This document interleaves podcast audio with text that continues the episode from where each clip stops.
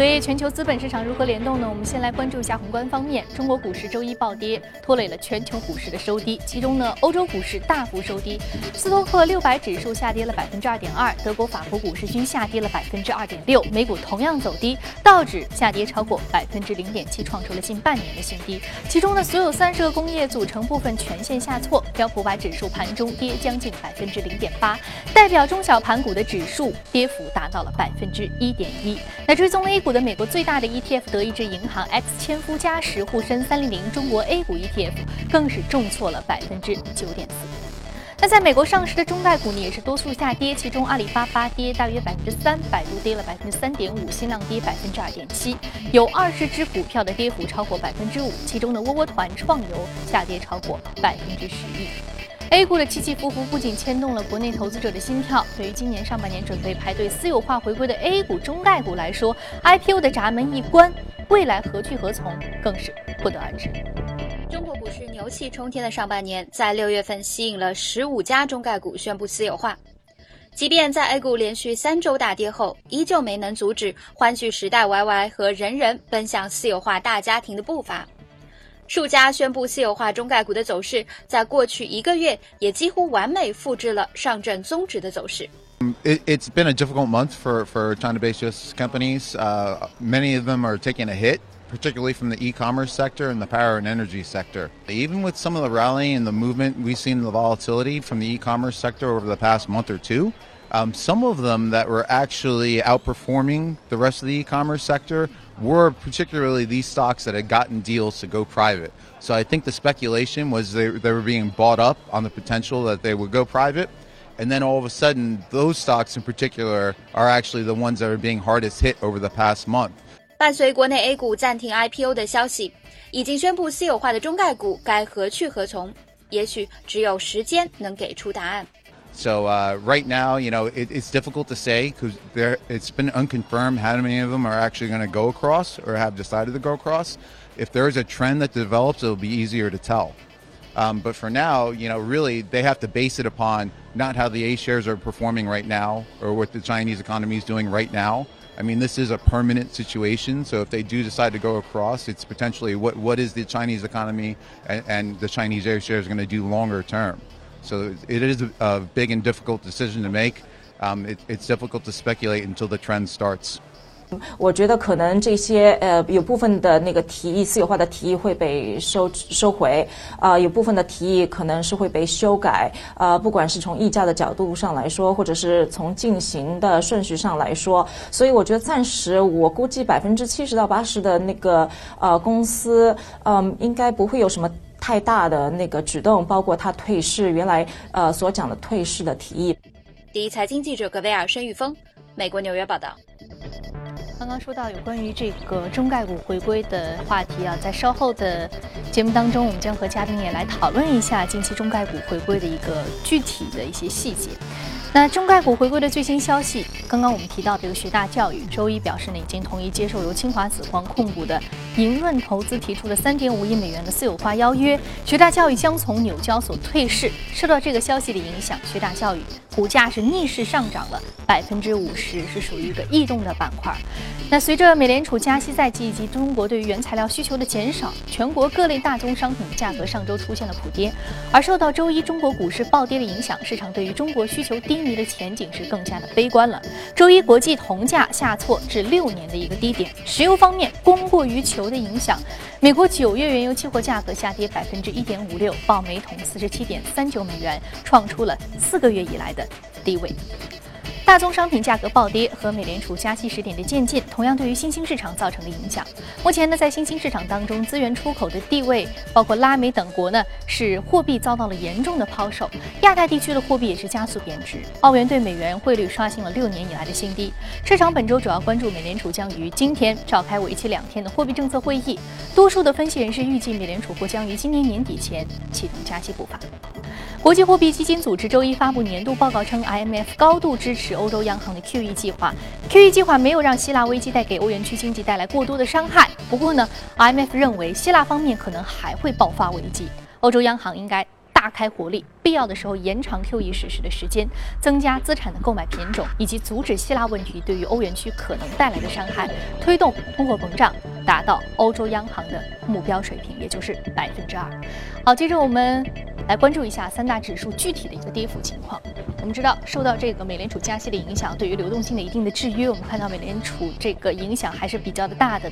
三大指数全线下挫，道琼斯工业平均指数的下挫幅度是百分之零点七三，纳斯达克综合指数下跌百分之零点九六，而标普五百指数的下挫幅度是百分之零点五八。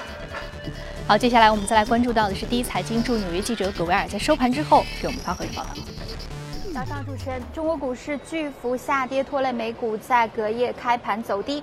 当然，在本周市场最为关注的是周二、周三美联储举行的公开市场委员会的议息会议上，市场普遍预期美联储将会在这一次的会议中按兵不动，升息概率最大的仍然是在九月份的议息会议上。尽管如此，市场依然会非常关注这一次会议后发布的声明，美联储会不会给出一个更为明显的暗示呢？就是已经准备好将要开始加息了，而这也。可能会决定美股未来数月的走势。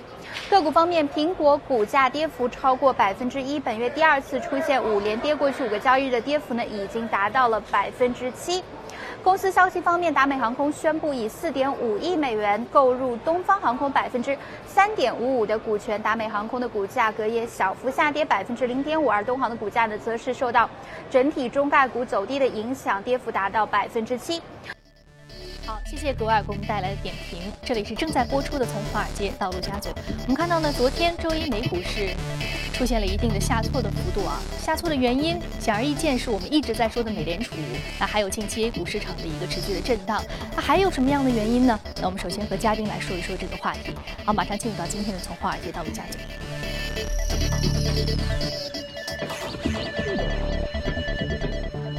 好，今天我们请到现场的呢是财经评论员郑子叶先生，郑先生早晨好。嗯，我们看到美股呢是连续了两天出现了大跌啊。我们知道美联储开启加息步伐，在今年之内已经是大概率事件了。对。那除此之外，还有非常重要的就是我们 A 股市场昨天也出现了一个暴跌啊。那这两个原因，再加上近期我们还看到财报的公布，似乎对这个下挫也有一定的助推的原因，也是重要的助推原因。还有。那还有一点就是说，这个大宗商品市场，大宗商品市场，其实能源股在整个美股的三大指数当中的权重，其实并不是占到很大的一个份额。对。那么除了刚刚我们说到前三个原因，还有什么样的原因是导致了连续两天的一个重挫呢？嗯，我们可以从几个角度看。首先就是主持人刚刚提到的美元的问题。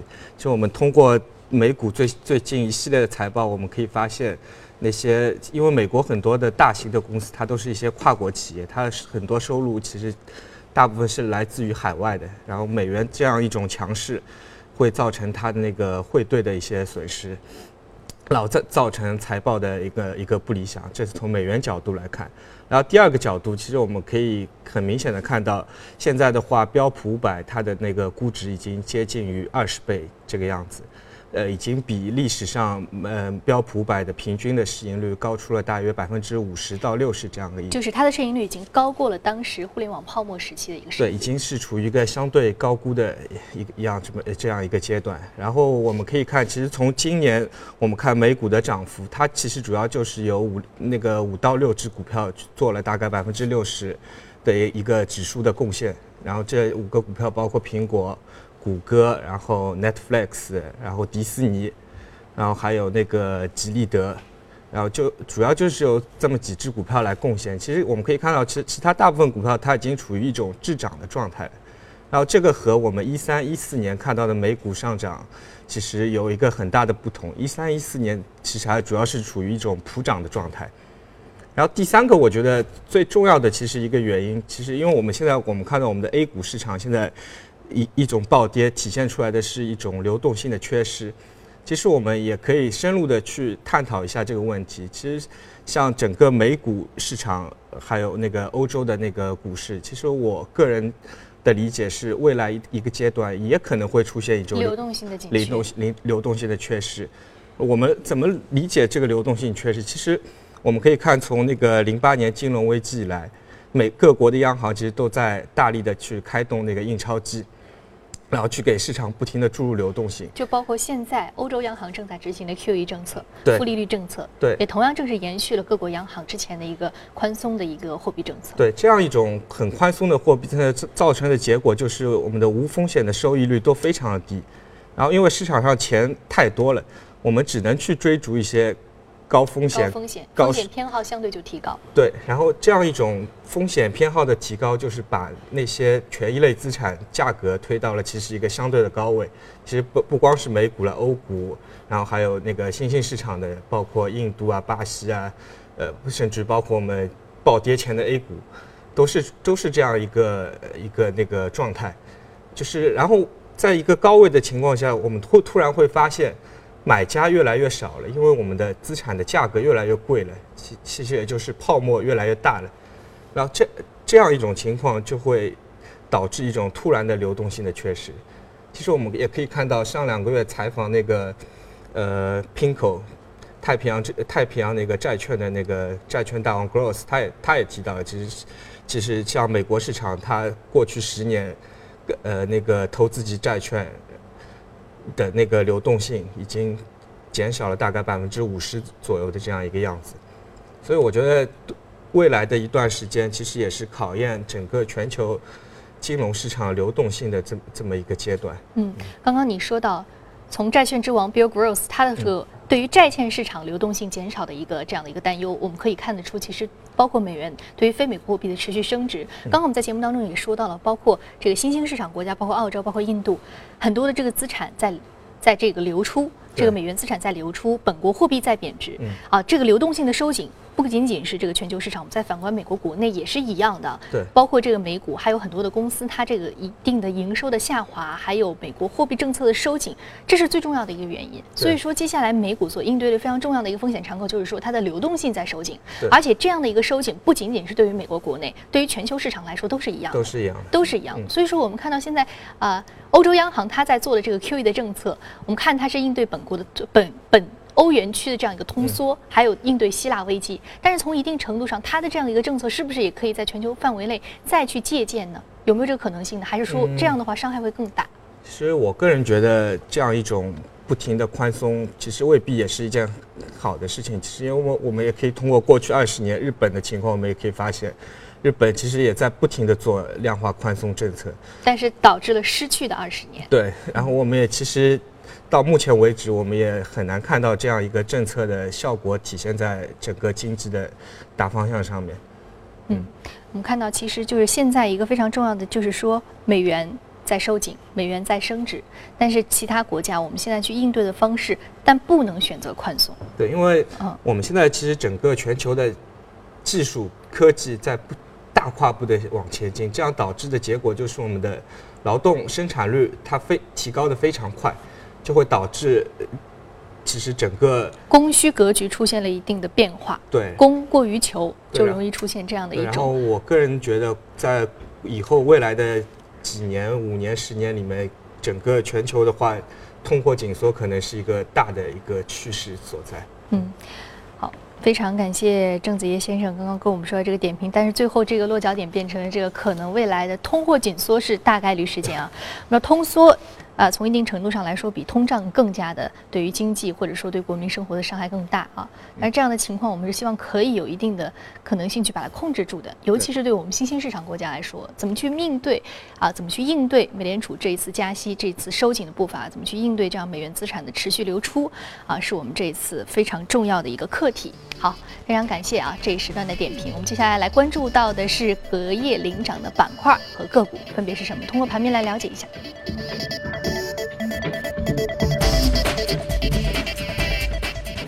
首先，我们来看到个股方面，工业电力设备、医药、还有房地产开发、安保和餐饮是领涨的个股。我们再来关注到的是板块方面啊，板块方面稍后再来关注。我们今天来说说这个学大教育。刚刚我们在一开始就提到了，收到了清华紫光。控股的一家这个投资基金的私有化邀约，啊，这一支教育传媒类的板块的一个个股中概股，隔夜上涨幅度是百分之五十点六二，目前的价格是四点八二美元。中概股是全线下挫的，但是它上涨了百分之五十。私有化邀约，最近半年从股市牛市开启的这个步伐到震荡之后，也包括一直到现在，我们都在说中概股有一轮这私有化邀约很多，甚至是包括啊去年刚刚上市的或者今年年初刚刚上市的中概股，现在已经开始想要回归祖国了。那我们看到现在已经有十五只中概股递加了私有化邀约，但是有很多邀约被驳回或者被取消，但是依然有很多的公司在坚持啊，我一定要回到 A 股来上市。啊，刚刚我们说到这个学大教育，它收到私有化邀约，上涨幅度达到了百分之五十点这个六二啊。那郑先生，你对于近期还有其他这些个股，他们这个私有化的步伐，包括将会拆掉 VIE 股权结构，也甚至说是国内也说 VIE 你都不用拆，但是近期我们看到 IPO 暂停了，所以这些公司，你觉得他们应该何去何从？嗯，其实我们从学大我们可以看，其实它其实，在。三四月份的时候，他其实已经提出过一个那个私有化的要约，当时的时候作价是三块三毛多吧，应该是。然后这次的话，他大幅的去提高了它的报价，然后提高到呃五块五毛这样一个样子，然后作价一个呃在三点五亿美元这个样子。其实通过它的大幅报价，我们也可以把它看作是业界的良心了。其实，其实很多我们看一些中概股。呃，像那个当当啊什么，他们都是在，呃上上一次就是 A 股出现危机，然后美股的中概股大幅暴跌以后，然后突然提出私有化的那个要约，然后这个要约其实比那个过去的均价其实也就是上面百分之二十左右的这样一个样子，其实就是因为这样一个报价过低，其实我们也可以看到很多很多那个中概股，然后被那个提出了那个集体诉讼，因为它的那个。报价比可能比当时的发行价都要低出很多，然后这次我们看到学大他提的那个价格其实非常的高，嗯。嗯，所以说对于这个前期的投资人来说，学大教育的私有化并没有对他们造成什么损失，嗯。对。所以说，学大教育那这一波中概股，其实我们之前说到，呃，有很多的困难，他们需要去面对啊。那么接下来，你觉得中概股其他的一些，他们回归这个 A 股以后，或者说他们在回归这之路上，会遇到一些什么样的困难？嗯，其实其实我们也可以知道，如果真的是要回归 A 股，一一方面，其实主持人刚才也说了，就是我们现在整个国内的 IPO 的一个暂停，然后。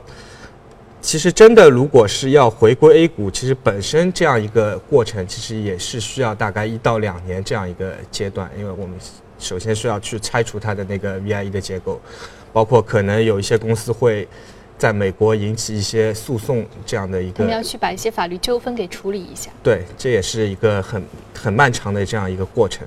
然后，所以我们可以看到，像这次它，呃，那个学大的话，它是通过 A 股的那个银轮投资，也就呃，它大股东是那个紫光集团嘛，然后银轮投投资来去做它的收购，也银轮投资现在也在处于一个停牌的状态。嗯嗯，好，非常感谢郑子业先生刚刚跟我们说到，其实他主要面对的一个矛盾还是这个 IPO 的一个。暂停是我们现在可以看到的一个问题，还有就是说，它可能相对而言，这个回归的期限是比较长的，一般要一到两年。本身结构的问题，还有一些法律诉讼的问题。对，所以我们看到学大，它其实也是变相通过一种。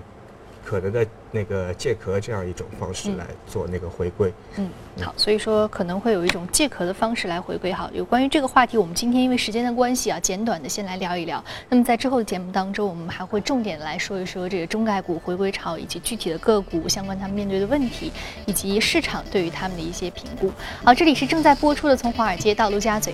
啊，非常感谢郑先生这一时段的点评。对我们接下来浏览一组全球公司资讯，来关注一下财报。百度公布第二季度。实现营收二十六点七亿美元，符合预期；每股盈利一点八一美元，低于预期的一点八八美元。此外呢，百度对于三季度的业绩预期也低于市场此前的判断。受到这个消息的影响，百度股价在周一盘后大跌百分之八。那搜狐呢，也是在昨天公布了二季度的财报，当季搜狐实现营收四点九四亿美元，同比增长百分之二十三。不按美国通用会计准则计算，搜狐第二季度的净亏损为一千四百万美元，每股摊薄净亏损是零点三七美元。财报。指出业绩不佳，主要是门户 PC 端的营收在下降。美国第三大航空公司达美航空将向中国东方航空注资二十七点五亿元人民币，认购后者的四点七亿股的 H 股，相当于百分之三点五五的股份，从而扩大两公司之间的合作，以更好的参与中美航线上的竞争。Amazon 的增长令人震惊。上周呢，Amazon 的市值首次超过了沃尔玛，成为全美第一大零售商。那现在的 Amazon 几乎是出售一切的东西。不过呢，该公司正在希望服装能够成为其下一个增长亮点。Amazon 一直表示希望在接下来的几年成为主流的服饰的零售销售商。其在该领域进行了大量的投资。有机构就预计，Amazon 将于2017年超过梅西百货，成为全美第一大的服装零售商。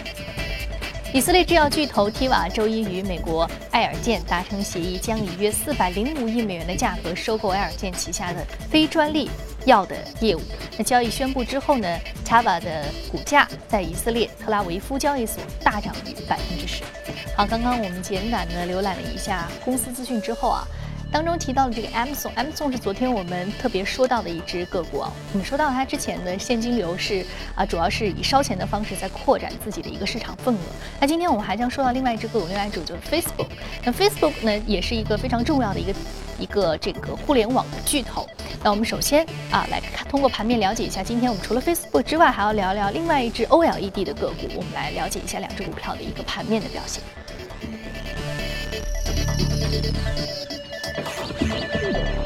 一个是通用显示 OLED 板块下降幅度是百分之零点四六，另外一个还有就是 Facebook 来自于社交媒体的个股是下跌幅度百分之二点八七。我们先说一下通用显示 OLED，我们可不可以说 OLED 是 LED 这样一个行业的一个子板块？嗯，可以这么说吧。其实 OLED，其实我们可以看它是一家很有意思的公司，通用显示。其实美国我们看大部分的公司，它它的股票代码其实都是和公司的名字的缩写过来的，然后。这家公司的话，它的股票代码其实就是它的那个产品，就是 OLED。它是主要就是做从事那个 OLED 技术研发，然后还有给那些公司提供 OLED 的材料。其实可以这么说，这家公司它是 OLED 这个行业里面，它是一个卖水的人，它是给卖那个专利技术的。嗯，我们可以从那个它在今年它的它的话最大的涨幅其实也非常大，要接近百分之一百了。其实它起涨点就是它在今年的一月份和那个 LG 签订了一个长达七年的那个专利授权，然后和那个材料采购协议的这样一个以后，它的股价然后就不停的持续上涨了，大概五六个月，涨涨幅大概有百分之一百。嗯，然后我们可以看。像 L L G 的话，它是现在全世界非常专注于那个做做 O L E D 这样一这样一种。我们可以看到它那个推出了它的那个 Flex 的那个手机曲面的那个手机，嗯，还有那个它的那个曲面的那个呃电视。其实我们可以看到，现在市场上也有很多公司卖那个曲面的电视，像三星啊，像国内的一些厂商，其实都是都都在做那个曲面电视。但是现在我们看到的，除了 LG 的曲面电视，其他的都是还还是传统的那个呃液晶的那个显示。但是它可能在制作的工艺上、方式上有不一样。比如说，我们到环球影城去。游玩的时候，我们会看到这种三百六十度的环形影院，它其实相对而言还是一块一块的平面板，我们拼在一起的。它是用物理技术做出来的。物理技术的，但是呢，我们说 OLED 的产品，它如果从技术的角度来说，和 LED 最大的不同，它一个是主动光源和被动光源。对，它是 OLED，它是不需要通过那个背光源来发光，它可以自发光，所以它。它有很多好处啊，一个是它的那个柔韧性非常的好，其实它是最适合于去做那个曲光屏幕的，对，做曲面的那个材料的。然后还有它的色彩，色彩也还原度也比较好，对，也对，也也相比那个传统的液晶，它的表现会来得更好一些。嗯，所以现在我们看到，像主持人，我刚才也看到你带了那个 iWatch，其实 iWatch 它的那个显示屏，它是全球是。全所有的那个显示屏，它都是由 LG 来做的，它是它的那个也是 OLED 的材料来做的，它是 AMOLED。其实我们也可以看到，三星它的出的一系列的 S 系列的 S 五啊、S 六啊这些手机，它也是 AMOLED 这样一个材质来做的。嗯，所以说 OLED 相对于我们之前说过这个半导体 LED 行业来说的话，它在这种尖端科技或者说高精的这种科技上面，尤其是一些新新的电子产品上面，对于要更轻、透光率更好、还原度更好，然后包括有一些曲面的屏幕的这样一种要求上，它会有更多的一个市场表现，更好的一个行业表现。我们来看到柔性电子的概念。念股。我们现在 A 股市场的相关的标的是包括单邦科技、双星新材、光韵达、超华科技、中金电子，还有生意科技。我们看到是领涨的相关的个股，我们这些个股是值得关注的。好，接下来我们再说到另外一只大家都非常熟悉的个股，叫做 Facebook。Facebook，我们上一次提到它是因为它收购了 WhatsApp，用了四十六个亿啊，这个价格相对是比较高的。而且另外一个非常著名的收购就是 Instagram。对啊，Instagram 是著名的照片怀旧照片分享软件。对，所以说 WhatsApp 呃 WhatsApp 也好，还是说是 Instagram 也好，就是 Facebook 在不同的社交媒体行业的一个布局。嗯而 Facebook 在借用这些 App 不同的 App、不同的终端、不同的客户源整合在一起，它成了一个 Facebook 自己的生态链。对。那今天我们要说的，它其实是还有个重要的是个虚拟概念。这虚拟概念又是一个什么样的一个新的行业的风口呢？其实我们可以看到，它 Facebook 的话，它很早的话，他收了一家叫 Oculus 的这样一个公司。然后 Oculus 现在在美国它非常的火，因为它出了一系列的虚拟现实的那样一个穿戴的设备，那个叫 Oculus Rift 头盔。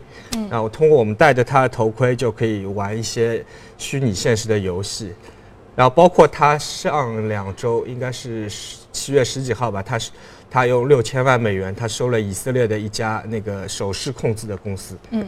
就是，然后通过那种手势控制，然后结合那个虚拟现实的头头盔，对就可以比较逼真的一个游戏效果。对，然后我们就可以玩各种那个呃，就是身你有一种身临其身临境的其境的感觉，我用用这样的方式去打 CS，应该是对还感觉还是很特别的啊。对我们看到就是说这个呃虚拟现实呢是 Facebook 这样的一个公司，它新的一个探索增长点啊，我们是在之后的节目当中也会重点的来为您关注。好，由于时间的关系，我们今天呢有关于公司和行业方面的内容呢先了解到这里。好，这里是正在播出的《从华尔街到陆家嘴》，非常感谢郑先生的精彩解读。那如果您对我们播出的内容感兴趣，您可以通过我们的官方微信公众号“第一财经资讯”来查看。另外，你有什么样的意见和建议，可以通过微信留言。此外，您还可以到荔枝和喜马拉雅电台搜索“第一财经”进行收听。